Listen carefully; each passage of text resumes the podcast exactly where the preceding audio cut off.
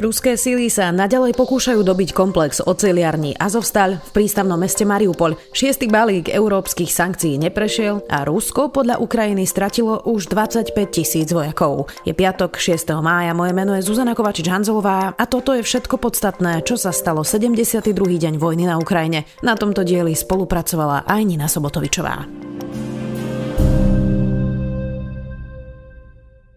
Situácia v Azovstali sa zhoršuje, informoval jeden z obrancov Mariupola Mikalio Veršinin. Situácia v oceliarni je teraz kritická. Bola kritická už dlho, no teraz sa ešte zhoršuje, povedal. Ruské jednotky už dva dní aktívne útočia na elektráreň. Zatlačili obrancov späť s podporou letectva, delostrelectva a ťažkých zbraní. Boli straty na životoch, zranení sú viacerí ľudia. V protileteckých krytoch komplexe sú stále civilisti. Vedenie Mariupolu v piatok informovalo, že ruské sily ostreľovali aj vozidlo, ktoré išlo počas dohodnutého prí prímeria evakuovať civilistov. Na ruskej strane padlo už takmer 25 tisíc vojakov, tvrdí generálny štáb ukrajinských ozbrojených síl. Počas štvrtka zaznamenali ruskí okupanti najväčšie straty v oblasti miest Liman a Kurachov v Doneckej oblasti. Rusko podľa Kieva dosiaľ prišlo aj o 1110 tankov, 2700 bojových obrnených vozidiel, 1926 vozidiel a palivových nádrží, asi 500 delostreleckých systémov, 171 odpaľovacích raketových systémov, 83 systémov protivzdušnej obrany, 155 vrtul vrtulníkov, takmer 200 lietadiel, 324 dronov a 90 striel s plochou dráhou letu. Zničili aj 11 lodí a 38 kusov špeciálnej techniky.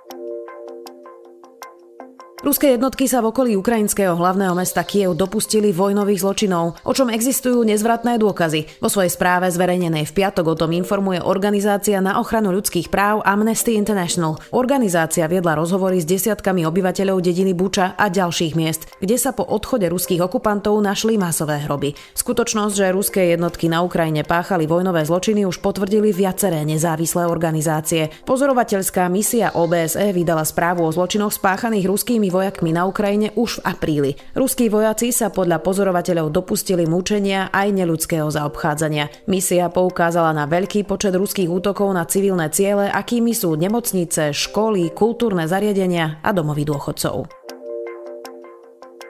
Krajiny Európskej únie sa zatiaľ nedokázali dohodnúť na podobe embarga, ktoré chce únia uvaliť na ruskú ropu. Rokovania budú pokračovať cez víkend. Zatiaľ neprijatý šiestý balík sankcií, ktorý zahrňa postupné, ale úplné embargo na ruskú ropu, je považovaný za dosiaľ najsilnejší a najtvrdší. Európska komisia zároveň navrhla, aby sa na Českú republiku, Slovensko a Maďarsko vzťahovala dočasná výnimka z embarga na ruskú ropu, keďže tieto krajiny patria medzi štáty, ktoré sú najviac závislé od ruskej suroviny.